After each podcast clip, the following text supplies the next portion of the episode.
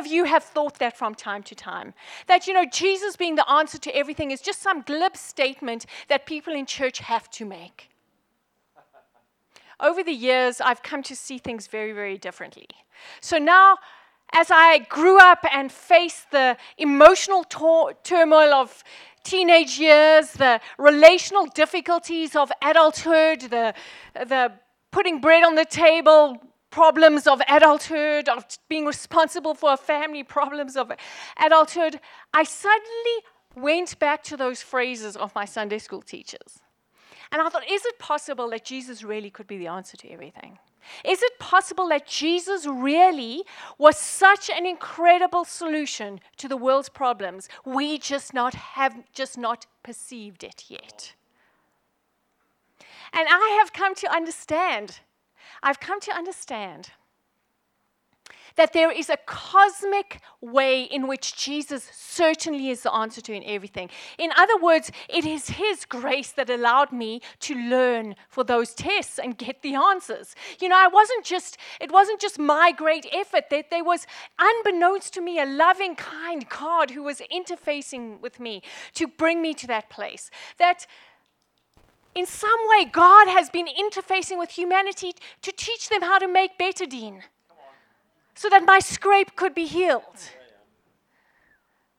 That he is moving through humanity to alleviate hunger that's much more than ice cream to the wealthy.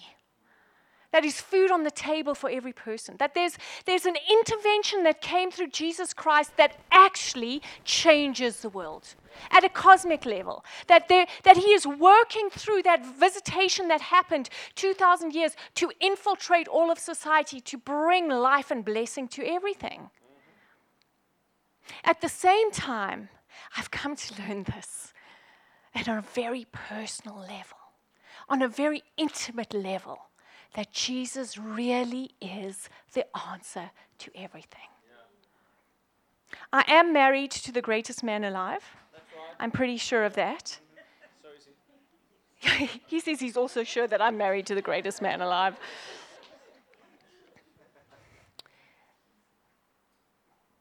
But what I have come to learn is that relationships are tough. They're fraught with misunderstandings. They're fraught with our selfishness that just gets in the way of good communication and the expression of love. I understand that the world has some knocks and challenges, but this is what I've come to understand, that there is a God who is so close. There's a God who stepped out of heaven 2,000 years ago and never went away.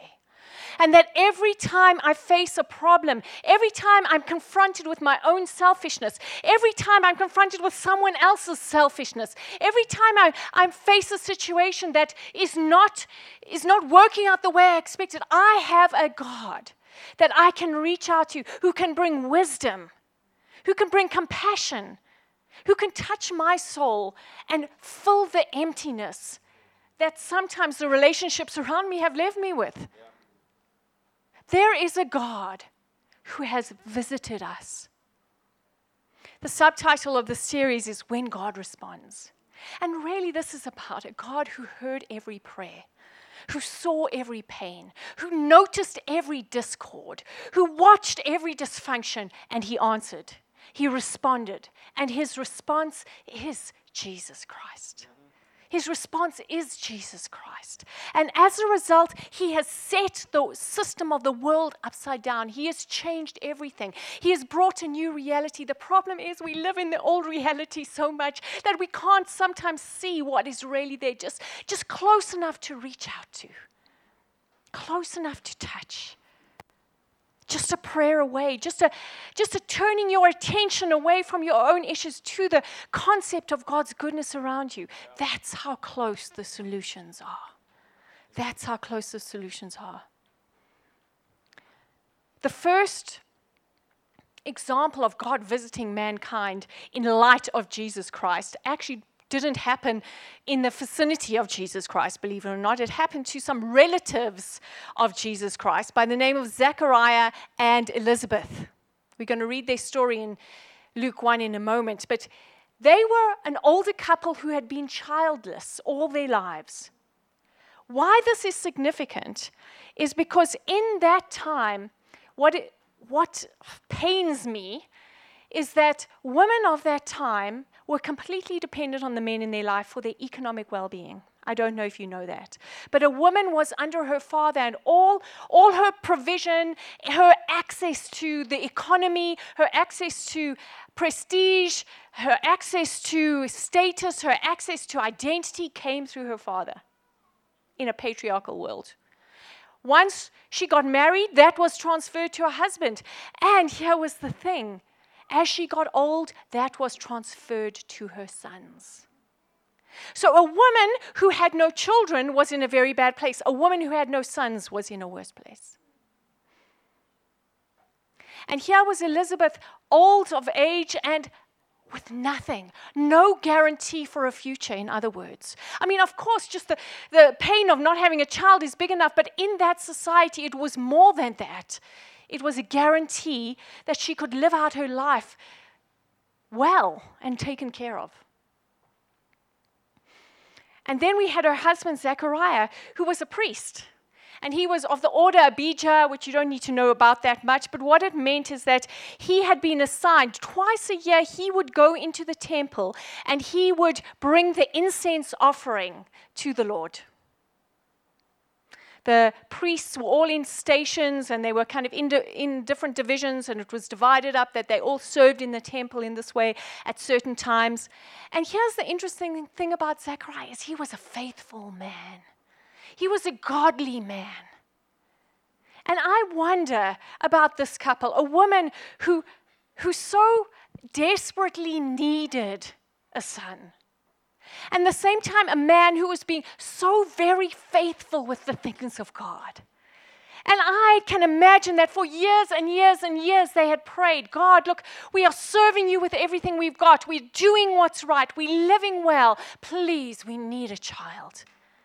And year after year after year, there was nothing. Year after year, it seemed like the heavens were brass, that their prayers were just falling back to earth. I don't know if any of you have experienced such a thing. I feel like everyone to some degree has had moments where can't God see that without this, it's not going to work? Can't God see that I need this? At the same time, God, I'm being so faithful. I'm doing everything you've asked me to do. And unfortunately, we do get into this transactional thing where we say, if I perform well, God, you will do the good things for me. But just God isn't like that, because that means when you don't do the good things, he can't bless you. And that's not who God is. God is a blessing God. Whether you do well or not, he is going to bless you. That's the freaky thing about God. It breaks our paradigms. It messes us up so often that God is so much better than we've ever imagined.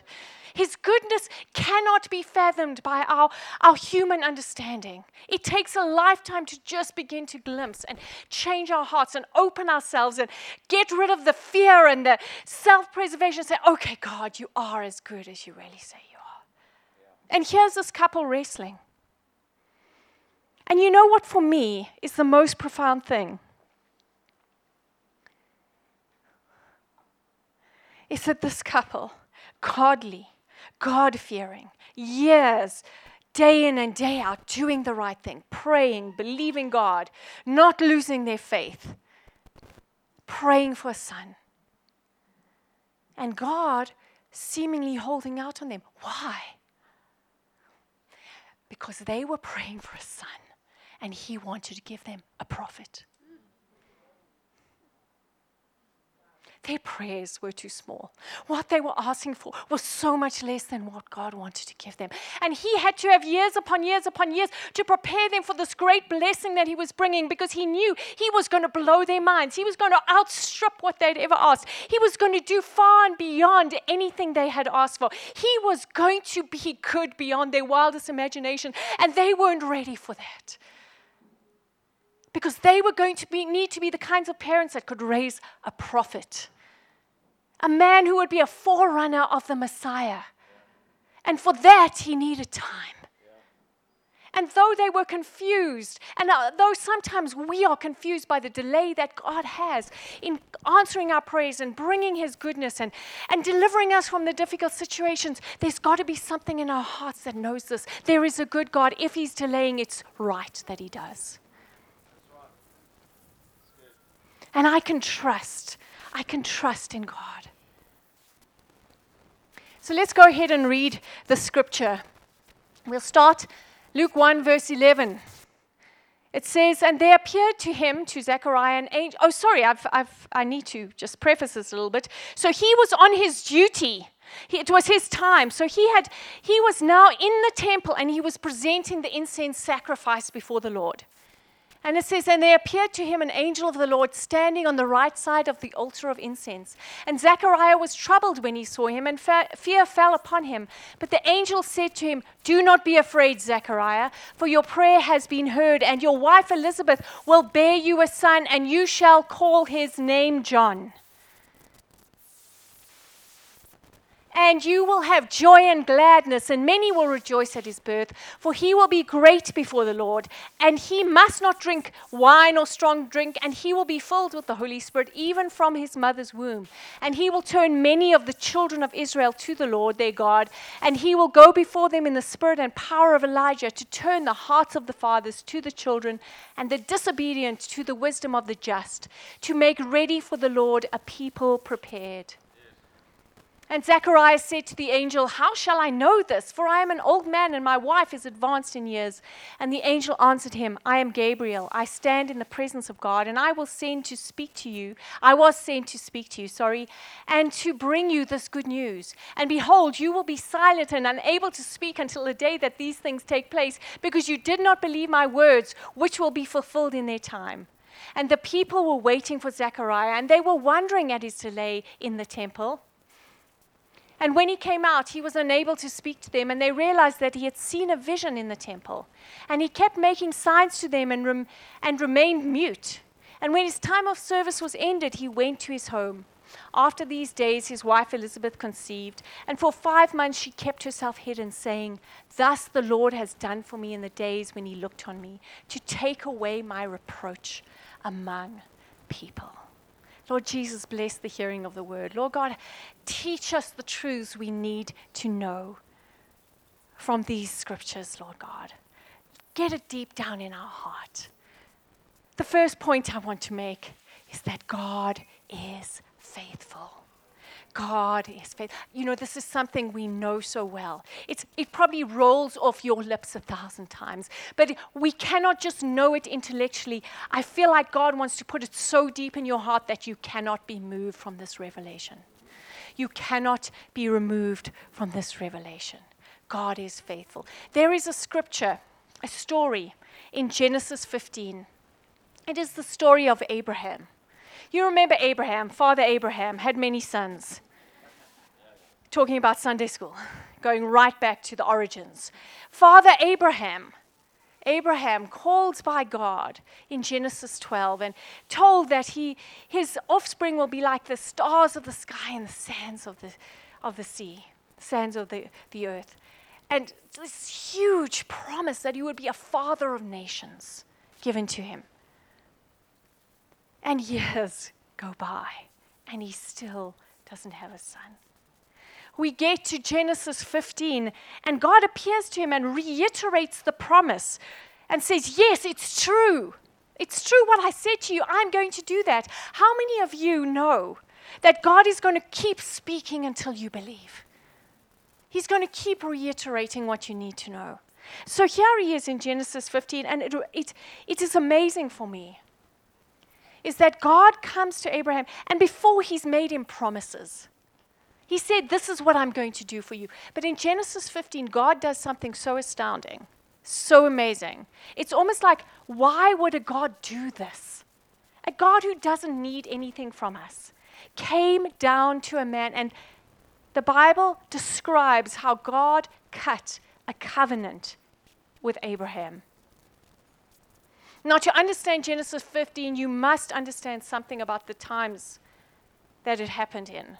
And that covenant was a part and parcel of everyday life in those days. They were cutting covenants between nations, between individuals, and they had specific terms of covenants. And so we know when we read this covenant that happened in Genesis 15, it's very clear that this is the kind of covenant that was cut between a strong nation and a weak nation.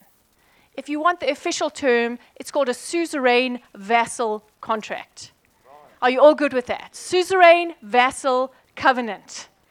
You never have to remember that word, but if you want to impress a history teacher, bring it out at like in the middle of a conversation. I don't know how you're going to find a way to put it in, but they'll be impressed. A suzerain vassal contract. In other words, it's about a strong nation taking over a weak nation and the contract they would sign. And it always involved animal sacrifices, blood. It involved the strong party declaring his goodness, the greatness of the nation, and then it involved the weaker party walking between the sacrificed animal that's been cut into pieces and saying things like, "Let it be to me as it was to this animal if I forsake this covenant." And they would walk between these pieces of the animal and they would declare the blessings of being in covenant with this great, mighty nation. And they would declare the curses of breaking covenant. Now, the wild thing about Genesis 15 is that God comes down to cut a covenant with Abraham. He asks him to get an array of animals and cut them in two and place them there. And then it says a deep sleep fell upon Abraham. And then, this is the part that is so wild. Remember, it's the weaker party that walks through the pieces of the animal. As Abraham stood and watched, God came down. God came down. And it says a flaming torch and a fire moved between the pieces of the animal. What is God saying? I mean, when I think of this, my heart just turns. Literally, God was saying to Abraham, "I'm making a covenant with you. Of course, I'm the stronger party, but I'm going to be the weaker party too. I'm going to be both sides of this covenant," which means that let it be to me as it is to this animal if this covenant is broken. In other words, God is staking his very existence, if that's possible, on this covenant working. He's not saying, "Abraham, if you are faithful to me, we will do this covenant." He's saying, "Abraham, no matter whether you are faithful or not faithful, I am going to do this. I will remain faithful to this covenant forever." What was the covenant? That through Abraham, every nation of the world would be blessed. What is this covenant? This covenant culminates in God stepping down and saying, "This covenant has been kept by me, but it has not been kept by the world. Abraham, his descendants, all the nations of the world did not keep their covenant with me. Therefore, as I said, if this covenant is not kept, be it unto me as was done to this animal." And Jesus hung on a cross and said, "I take the consequences for your unfaithfulness. I stand in the place of every man, woman, and child, nation, person who could not be faithful to God. And I will take the consequences and I will guarantee salvation through my own blood, through my own action." Jesus Christ was God fulfilling his covenant with mankind, saying, "No matter what, I will be faithful." God is faithful. God is faithful. He cannot deny himself. He cannot deny himself. There's a beautiful word, an Old Testament word called hesed.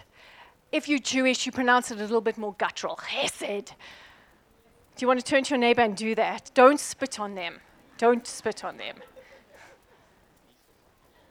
But it is a word that is used throughout the Old Testament. It is translated mercy, goodness, love, But basically it is this. It's a characteristic of God that is used so many times. And it basically means his covenant faithfulness. His covenant faithfulness. This is who God is. He's in covenant with you through Jesus Christ. And he guaranteed this covenant as both parties. He came down as a man to stand in your place, to make a covenant with God that every nation will come under the lordship of Jesus Christ, that every pain and destruction will be made right. His covenant with us is unbreakable. God is faithful. There's a scripture I want to share with you. It's Psalm 36, verse 5 and 7, and it says this: your steadfast love, O Lord, extends to the heavens. That's your hesed, O Lord, extends to the heavens. Your faithfulness to the clouds. How precious is your hesed, O God. The children of mankind take refuge in the shadow of your wings. It means that God is always the right place to go to. That it's true. Turns out my Sunday school teachers are true. We're right. Jesus is the answer to everything. The next point I want to make is not only is that God is faithful, but God's timing is perfect. God's timing is perfect. I know this is the hard part. This is the hard part. You know, I think it's quite easy to get your mind around God's faithfulness. What is a little bit hard to get your mind around is God's timing.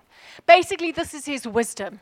Not only is he faithful, but he's ultimately wise. And what does that mean? It means that he decides the perfect time for something happening. God's timing is perfect.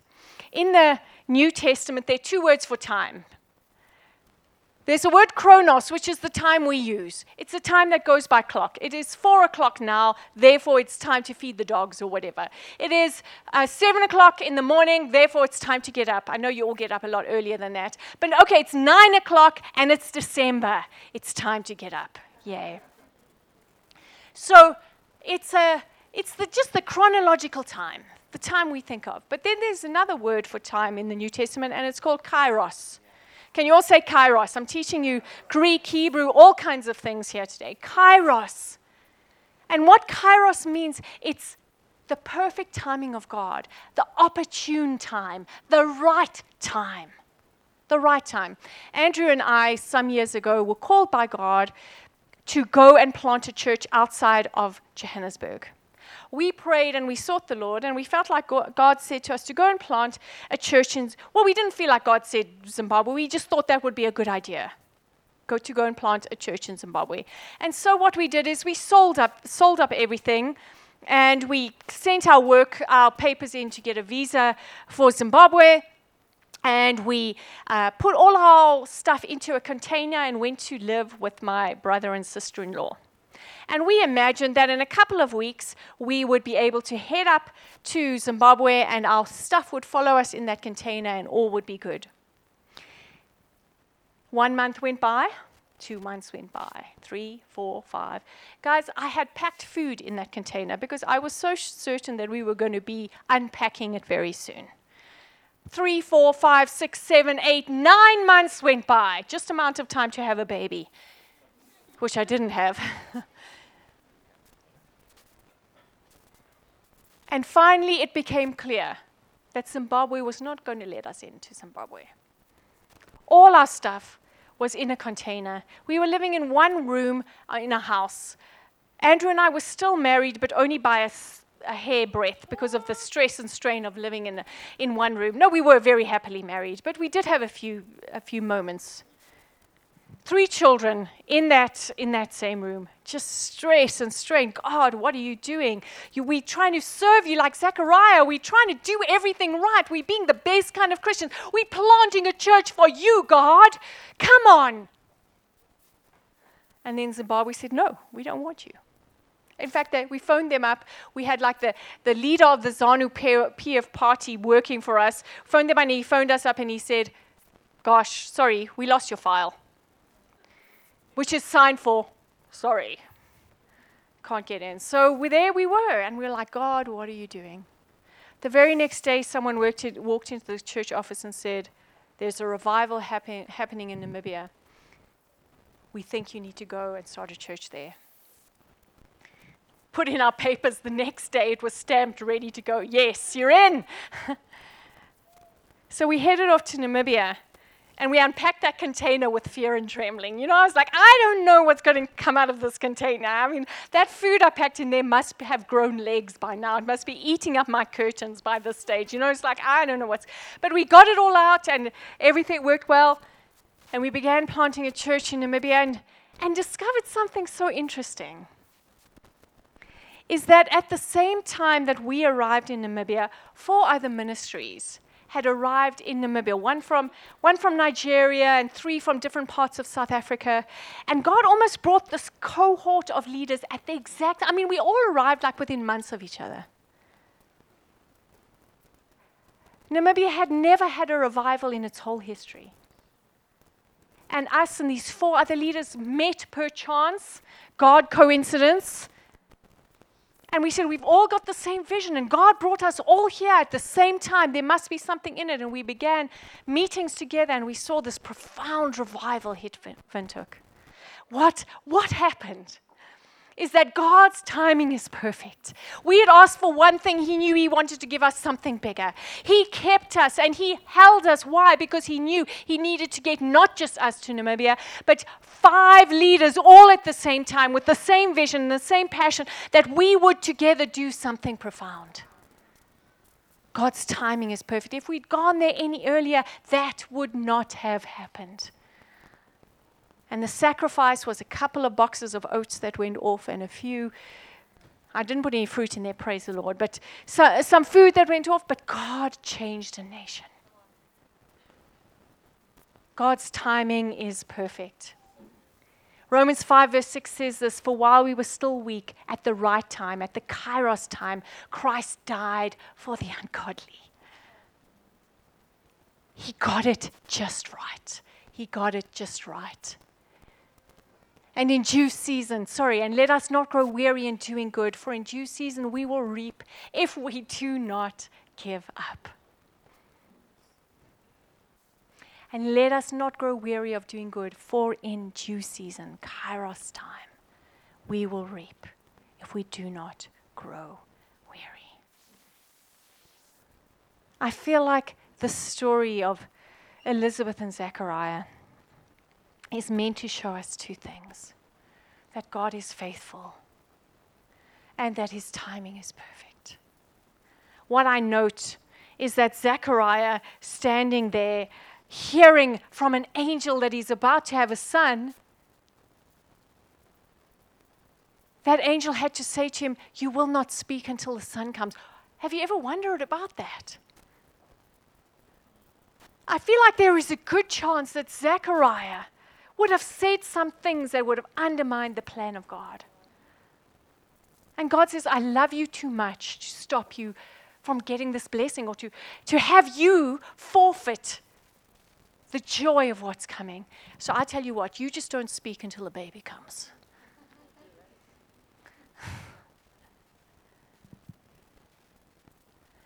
And I guess what I want to speak to us is this beautiful story of God bringing the forerunner for Jesus, of God paving a way for Jesus in the world. Happened to a man and a woman that God had prepared for years that they would be able to raise a prophet. And what does that mean for you? Is that God has been preparing you for years for the significant things He is doing now in your life and that He's bringing to pass now in your life. You can trust that there is not one moment of your life, one difficulty that you've gone through that is wasted. That every part of that is part of God bringing to you to a place where you can receive the blessing that that is more than you've ever been believing for. Because He's faithful and His timing is perfect. He's faithful and His timing is perfect. Therefore, we can trust Him. Therefore, we can trust Him. So, Lord, I want to pray for each person here. Lord God, your presence, your faithfulness, your truth is absolutely amazing. Lord God, what you've done through Jesus, the fact that you visited this world to set things right, Lord God, that your covenant is unbreakable, Lord God. All we have to do is say yes to it. Lord God, your covenant is unbreakable. And Father God, we want to celebrate your goodness tonight, today. Thank you, Lord God, for your covenant faithfulness. Lord God, I thank you that every person here facing a difficult time can trust that there is a God who will never leave them, who will not forsake them. There's a God who is faithful to the covenant that he's made with us through Jesus Christ, that he guaranteed it in his own blood. Thank you, my Father. Thank you, my Father. Thank you, my Father.